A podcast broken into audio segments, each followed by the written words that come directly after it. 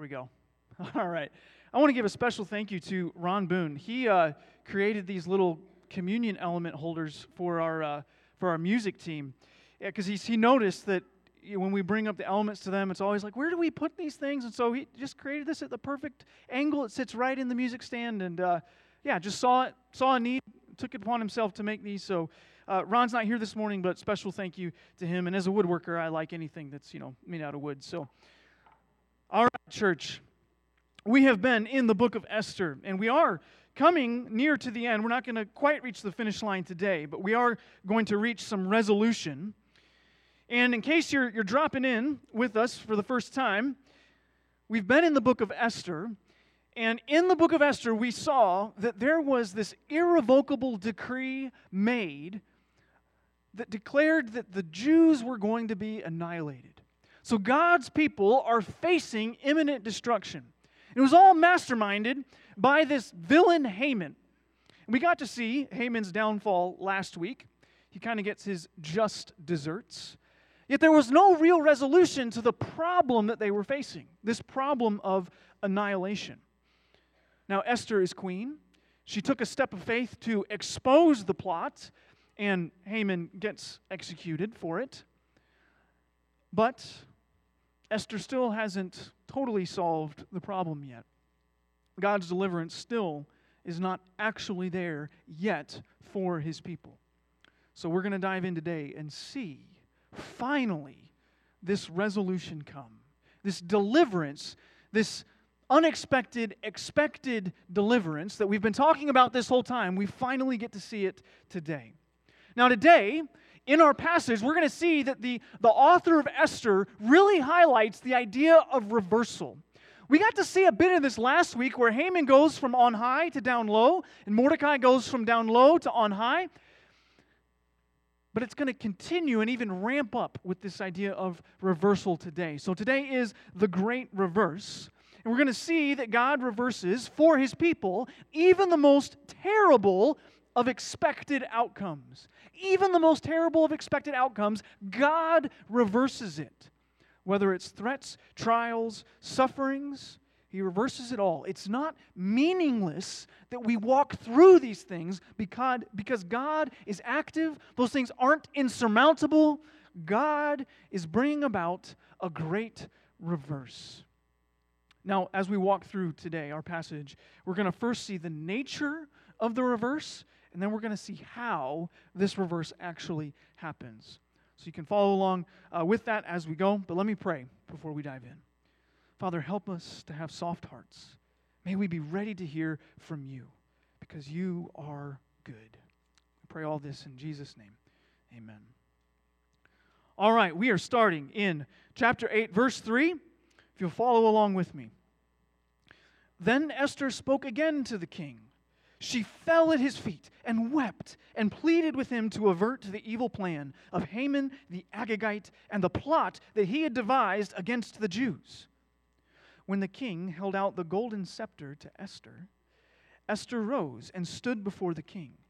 And she said, If it please the king, and if I, found, if I have found favor in his sight, and if the thing seems right before the king, and I am pleasing in his eyes, let an order be written to revoke the letters devised by Haman the Agagite, the son of Hammedatha, which he wrote to destroy the Jews who were in all the provinces of the king.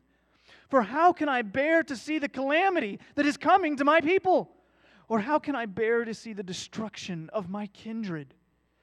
Then King Ahasuerus said to Queen Esther and to Mordecai the Jew, Behold, I have given Esther the house of Haman, and they have hanged him on the gallows because he intended to lay hands on the Jews. But you may write as you please with regard to the Jews in the name of the king, and seal it with the king's ring for an edict written in the name of the king and sealed with the king's ring cannot be revoked. Okay, let's pause here. And in the story, we get a little bit of tension. Because if we see, or if we recall, this, this well, Esther even tells us, hey, this, this proclamation, this decree has been issued saying the Jews are going to be destroyed in the 12th month.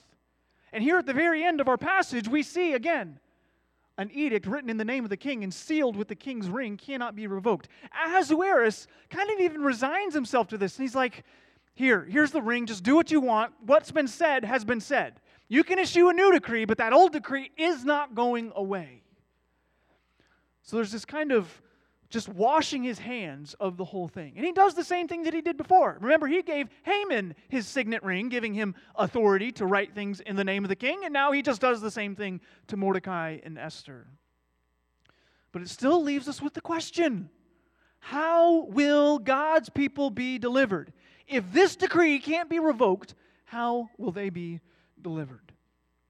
Let me give you our first point before we get into our next section so you can be looking for it. It's this God reverses the plans of his enemies using their own plans against them. God reverses the plans of his enemies using their own plans against them. It's what God is about to do in this section. All right, starting in verse 9. The king's scribes were summoned at that time in the third month, which is the month of Sivan, on the 23rd day. And an edict was written, according to all that Mordecai, Mordecai commanded concerning the Jews, to the satraps and the governors and the officials of the provinces from India to Ethiopia 127 provinces, to each province in its own script, and to each people in its own language, and also to the Jews in their script and their language. And he wrote in the name of King Ahasuerus, and sealed it with the king's signet ring. Then he sent the letters by mounted couriers, riding on swift horses that were used in the king's service, bred from the royal stud saying that the king allowed the Jews who were in every city to gather and defend their lives, to destroy, to kill, and to annihilate any armed force of any people or province that might attack them, children and women included, and to plunder their goods on one day throughout all the provinces of King Ahasuerus on the 13th day of the 12th month, which is the month of Adar. A copy of what was written was to be issued as a decree in every province, being publicly displayed to all peoples, and the Jews were to be ready on that day to take vengeance on their enemies. So the couriers, mounted on their swift horses that were used in the king's service, rode out hurriedly, urged by the king's command, and the decree was issued in Susa, the citadel. Okay, so finally, we get a little bit of resolution what happens is the first decree is not rescinded, but a near identical decree is issued by Mordecai. And this identical decree basically says on that exact same day, in the 12th month, on the 13th day, the same day that Haman originally planned for the destructions of the Jews, the Jews are now allowed to defend themselves. And this edict uses nearly identical language. It's the third edict in the entire book. Remember, the first edict was this kind of silly, frivolous thing of, hey, wives need to listen to their husbands. And then through the rest of the book, the husbands listen to the wives. And then we have Haman's wicked and evil decree. And finally, we have Mordecai's decree, a near mirror image of what Haman said. We even get the harsh language of verse 11 of killing and annihilating destroying. That comes, exa- that comes from Haman's initial decree.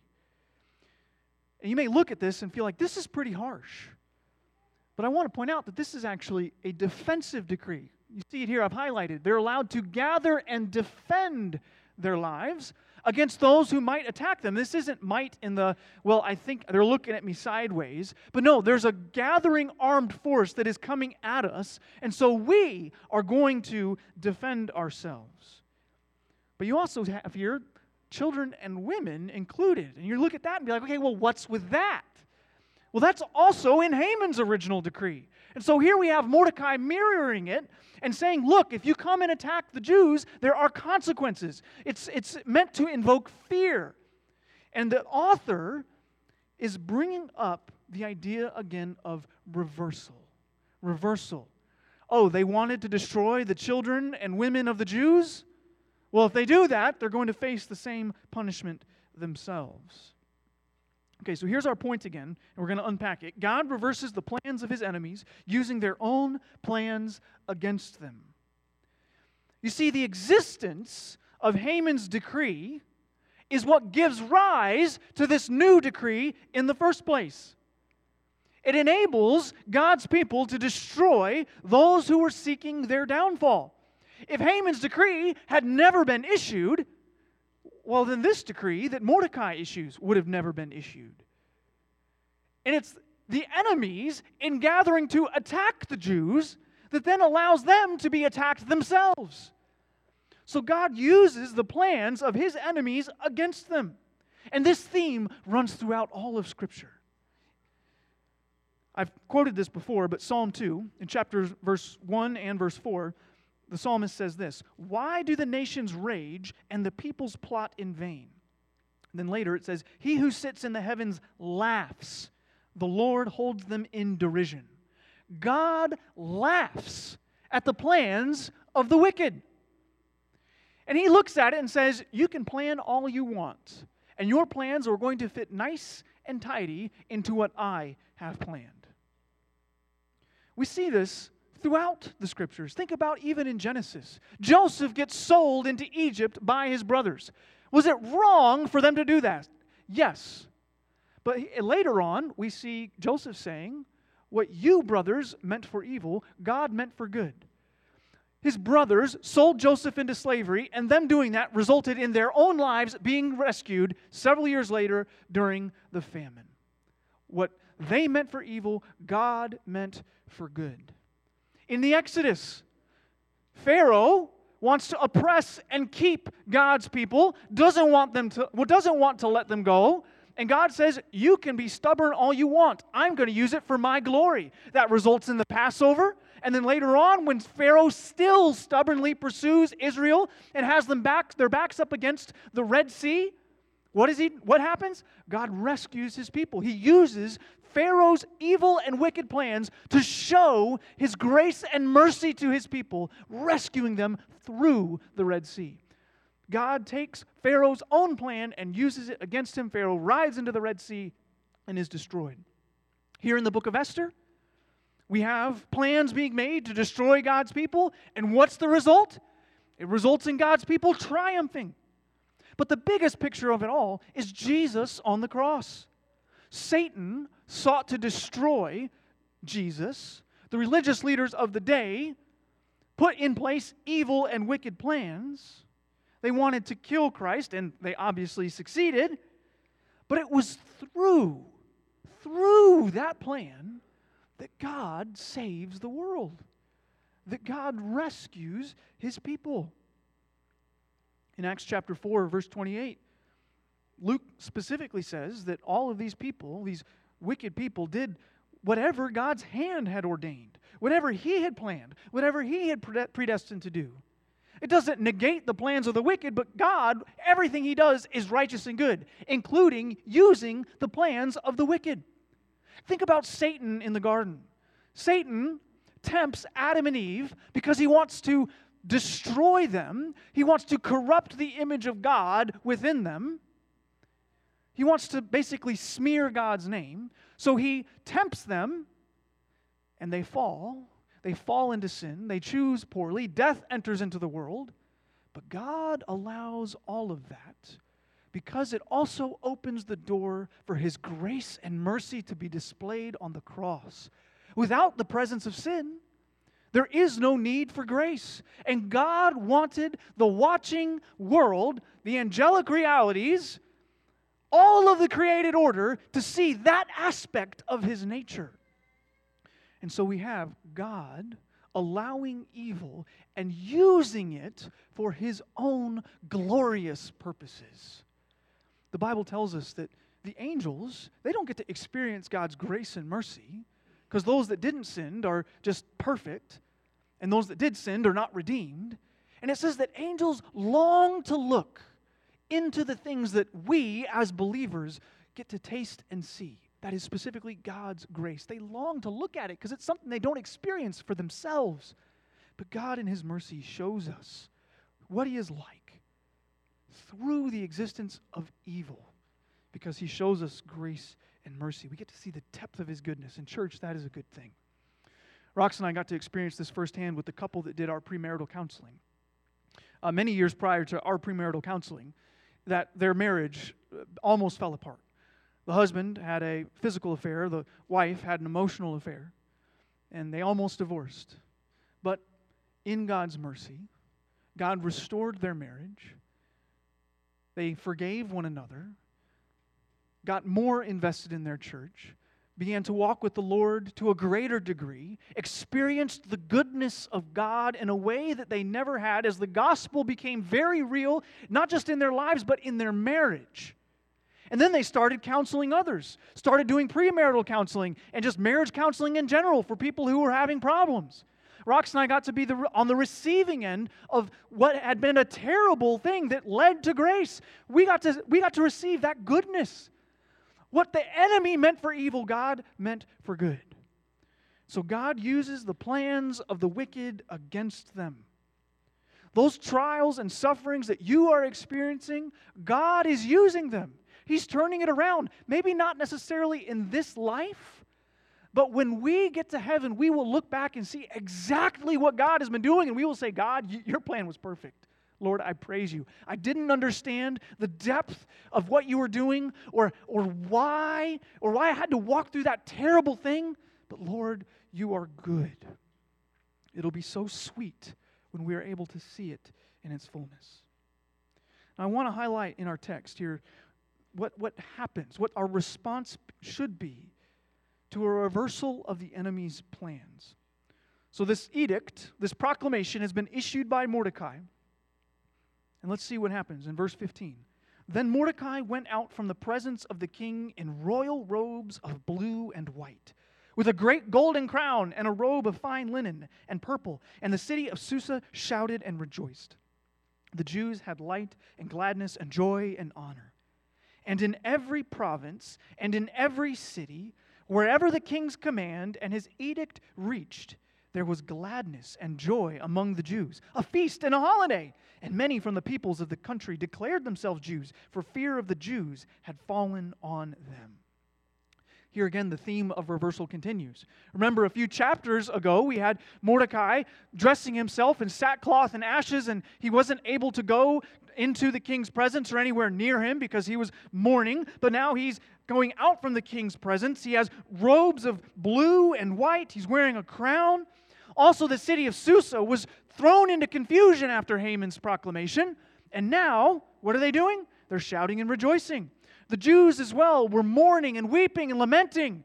They, they were also kind of in the same state that Mordecai was in. Now they're having lightness, joy, honor, gladness. Not only that, remember the Jews were fasting? And here they're feasting. They were mourning, and now they're in a holiday. People were seeking to destroy the Jews, and now people are looking to join them. The reversal has continued. But all of this is the right response to the reversals that God brings. When we see or we even think about the proclamation that God has made that we are saved from our sins, it should bring great joy. Christian, our lives, our very lives, should be characterized by joy. That's not to say that every single moment of your life is going to be, woo, everything is awesome. Not that. But that me, as a believer, there should be a sense of joy that I have within me because of what God has done. The more I dwell on God's goodness, the more my heart should be transformed. We should have joy. Okay. So God reverses these evil plans. And it's been clear through the whole story. It's God doing this. You know, we talked uh, last week about all the coincidences. Yes, God is not mentioned in this book, but there's a reason for that. Because we, as God's people, need to respond. Esther, I think, is a book really about the mundane. It's not a book about the boom, miraculous, here you go. But it's about this is how God normally works in the lives of believers because we need to respond to what God has proclaimed. And it's through us, it's through us that God usually works about his reversal. So let's see this. Okay, here's our point God's full reversal happens through our full obedience. God's full reversal happens through our full obedience. Full obedience. And this should sound somewhat similar to what we talked about in chapter 4 with Esther taking a step of faith. Now, I want to note too, very, I want to be very, very clear. I'm saying this happens through our full obedience, not because of our full obedience. God does not look at our obedience and say, okay, I'm going to save them or I'm going to save these other people. It's not a because, it's a through. We are the vessels that God, in His goodness and in His sovereignty, has declared is go- are going to bring about His message of hope. We are going to bring His reversal. So let's see this in the text. Chapter 9, verse 1. Now, in the twelfth month, which is the month of Adar, on the thirteenth day of the same, when the king's command and edict were about to be carried out, on the very day when the enemies of the Jews hoped to gain mastery over them, the reverse occurred. The Jews gained mastery over those who hated them. The Jews gathered in their cities and throughout all the provinces of King Ahasuerus to lay hands on those who sought their harm. And no one could stand against them, for the fear of them had fallen on all peoples. All the officials of the provinces and the satraps and the governors and the royal agents also helped the Jews, for the fear of Mordecai had fallen on them. For Mordecai was great in the king's house, and his fame spread throughout all the provinces. For the man Mordecai grew more and more powerful. The Jews struck all their enemies with the sword, killing and destroying them, and did as they pleased to those who hated them. In Susa, the citadel itself, the Jews killed and destroyed 500 men, and also killed Parshandatha, and Dalphon, and Aspatha, and Poratha, and Adalia, and Aridatha, and Parmashta, and Arisai, and Aridai, and Visatha, the ten sons. Son, son, I got all those names, then I can't read sons. oh boy. The ten sons of Haman, the son of Hammedatha, the enemy of the Jews, but they laid no hand on the plunder. That very day, the number of those killed in Susa the citadel was reported to the king. And the king said to Queen Esther, In Susa the citadel, the Jews have killed and destroyed 500 men, and also the ten sons of Haman. What then have they done in the rest of the king's provinces? Now, what is your wish? It shall be granted you. And what further is your request? It shall be fulfilled. And Esther said, If it please the king, let the Jews who are in Susa be allowed tomorrow also to do according to this day's edict, and let the ten sons of Haman be hanged on the gallows. So the king commanded this to be done. A decree was issued in Susa, and the ten sons of Haman were hanged. By the way, that's not killing them again, that's taking their dead bodies and hoisting them up on a, a pole to humiliate and degrade them. Verse 15 The Jews who were in Susa gathered also on the 14th day of the month of Adar, and they killed 300 men in Susa, but they laid no hands on the plunder. Now, the rest of the Jews who were in the king's provinces also gathered to defend their lives and got relief from their enemies and killed 75,000 of those who hated them, but they laid no hands on the plunder. Here, the deliverance comes in full.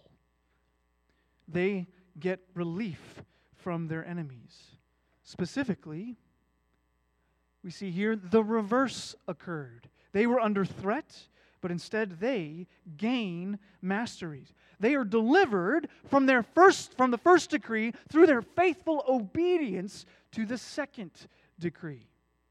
Now this whole section to you it may feel a little squeamish. It may look a little violent. I want to remind us that in verse 2 it says that they lay hands on those who sought their harm. It's those who are actively coming against them. But also, they do kill people. And this is one of the realities. We, we were talking about this on Tuesday morning at AM Theologians. So I, I, feel it's important to kind of pause here and just comment that in the Old Covenant, God's people were defined ethnically, there was a nation state, they were, there was a physical place where God's glory and presence dwelled. That's the Old Covenant reality. And it was all a shadow showing us and pointing us to Jesus Christ. It was all saying that these physical things are not enough. Having a nation, being ethnically part of God's people, having a physical place where God's glory dwells, none of that fixes the problem in our hearts. We need a heart transplant. And that's what the new covenant, what Jesus is doing. And we're going to celebrate that uh, later on when we, when we take the Lord's Supper together. We need new hearts. And so the old covenant is saying those physical ways aren't enough. They're foreshadowing that something glorious will happen in the future, that Christ will give us new hearts. But also, it speaks to a final judgment. When Jesus, as the perfect representative, as the man of God Himself, God Himself is going to come and slay all of His enemies. There is a judgment coming. There is a 12th month, the 13th day coming. But it's Jesus who is doing that, not us. We need the perfect man to do it, not us. Okay, so that's there's some old covenant, new covenant realities going on here. Now, what is the author drawing our attention to in this section? There's two things, really. One is the complete destruction of the enemies. This is emphasized by a second day. We have Haman's sons being completely wiped out. We have the number 75,000 given. There are also probably about 75,000 Jews living in the empire at that time. So, again, this is emphasizing the aspect of reversal, saying, hey, there were going to be 75,000 Jews probably that were going to be wiped out. But instead of them getting wiped out, it's their enemies. So that's what's getting highlighted there. So, complete destruction. That's one thing. But secondly, and I think this is the bigger thing for us today, is complete obedience and faithfulness. Complete obedience and faithfulness of God's people. Now, why do I say that? Well, three times, you may have noticed the phrase, they laid no hands on the plunder. You'd be like, why? What's the point of that? Well, on the one hand, we see that this whole thing wasn't about greed. It wasn't about them getting a lot of money. But this is more importantly about another biblical episode, which I referenced earlier, way back in the beginning of our series from 1 Samuel chapter 15. In there, King Saul, the first king of the Israelites, and the people were commanded to go destroy the Amalekites, which, by the way, is what Haman was from. The king of the Amalekites, his name was Agag, and Haman is called the Agagite. So he is a descendant of Agag. So here, I'm going to read for you verse uh, in chapter 1 Samuel chapter 15. Verse 3 says this: Now go and strike Amalek and devote to destruction all that they have. Do not spare them, but kill both man and woman, child and infant, ox and sheep, camel and donkey. Okay? That's the command. Verse 9 But Saul and the people spared Agag and the best of the sheep and of the oxen and of the fattened calves and the lambs and all that was good, and would not utterly destroy them. All that was despised and worthless they devoted to destruction. Skipping ahead to 13, and Samuel the prophet came to Saul, and Saul said to him, Blessed be you to the Lord. I have performed the commandment of the Lord. And Samuel said, what then is this bleating of the sheep in my ears and the lowing of oxen that I hear? The Bible's funny, okay? We saw that last week too. Verse 22 And Samuel said, Has the Lord as great delight in burnt offerings and sacrifices as in obeying the voice of the Lord? Behold, to obey is better than sacrifice, and to listen than the fat of rams. So here we have an emphasis on that they didn't take the plunder. Now, they were allowed to take the plunder in Esther, that was perfectly allowed. But here, the author is highlighting that there has been a reversal of what happened in the past. In the past, they disobeyed. Now they're obeying. In the past, when they disobeyed, it, disobeyed, it led to terrible things. Saul gets rejected as king. But here, the people are faithful and obedient. They don't take the plunder, not because they weren't commanded to, but because they are reenacting what happened before. God has reversed the past. Complete victory is the result. God is so good. Our past failures do not define the result of our obedience now. God, in His goodness, invites us into His redemptive plan despite what we may have done in the past. You could have screwed up over and over and over again, but it does not change the fact that today, today, God can and will still use you as long as you are saying, Here I am, Lord, use me. So, again, here's our second point God's full reversal happens through our full obedience. And again, deliverance is happening through active faith. We've been looking at unexpected, expected deliverance. The unexpected part is that God calls us to be a part of it. The biggest threat we face is not a decree from Haman, but is death itself. We are under a decree not from a villain and an evil person, but from God Himself, where God said, When you eat the tree, from the tree of the knowledge of good and evil, you will surely die. You will dying die. That was a decree and it is irrevocable. Yet we have eaten from that tree. We have rebelled against God. That is a decree that still hangs over us. It's not been repealed, But God, in His mercy, sends Jesus to die for us. And it was through Christ's obedience that death was reversed. Praise God for that. The death is defeated. And then He invites us to share the good news. He invites us to share the good news. Now, I want to spend our last little bit of time talking about how do we obey? How do we respond? If, we, if, if, if faithful obedience is the call, how do we do that? What does it look like? So we have three ways, three ways, or three responses, I should say, to God's great reversal. God's great reversal. First one is preparation. We need to prepare. Because, church, we are not prepared. We often live in apathy and ignorance, and it keeps us from being prepared. We have to fight ignorance, we have to fight it. Because we don't fight against flesh and blood. And this is what we're ignorant of. We think our problems are here, kind of surface level in my life. But we don't fight against flesh and blood. We fight against a demonic realm. We fight against the world. We fight against our flesh. Three things that fight against the realities of God and what He is doing. And we don't prepare for those spiritual fights. We need to prepare spiritually, which means I need to not be ignorant to what's actually going on. I also need to fight apathy. We got to fight ignorance. We got to fight apathy. We are apathetic to the reality that a 12th month is coming. Imagine if the Jews had heard about the 12th month and this disaster that was going to befall them, and then this new decree that says, hey, you can defend yourselves on the same day. And if they were like, mm, eh, I don't know, I don't think I really need to prepare, I'm just going to show up on the day. You'd be like, uh, maybe you should gather some weapons and maybe you should take some fighting lessons. You know, I don't know. Maybe you should be ready to actually fight. We need to fight apathy. In our lives, we'll say, Someday I'll participate in what the church is doing. Someday I'll start reading my Bible faithfully. Someday I'll serve the people around me. Why not today? Don't wait till the day before your research project's due to start doing the research. Say, Lord, help me today to be ready. So, we got to prepare, we got to participate. You can prepare all you want, but then if you don't show up on the day of fighting, have you really prepared? Now, I want you to, I want you to hear me clearly. I am not saying in this sermon today, God helps those who help themselves. Okay? Don't, don't hear me say that. I am not saying that. I am saying God is inviting us to participate in what He's doing as He moves through us. We get to participate, step into the game. I've talked about that a lot.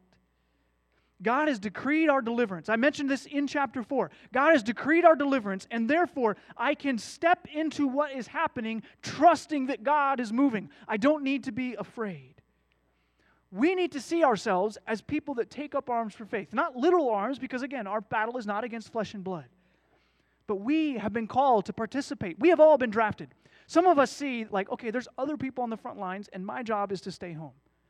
That's not the way this works. In a regular war, yes, some people get drafted and they get sent to fight.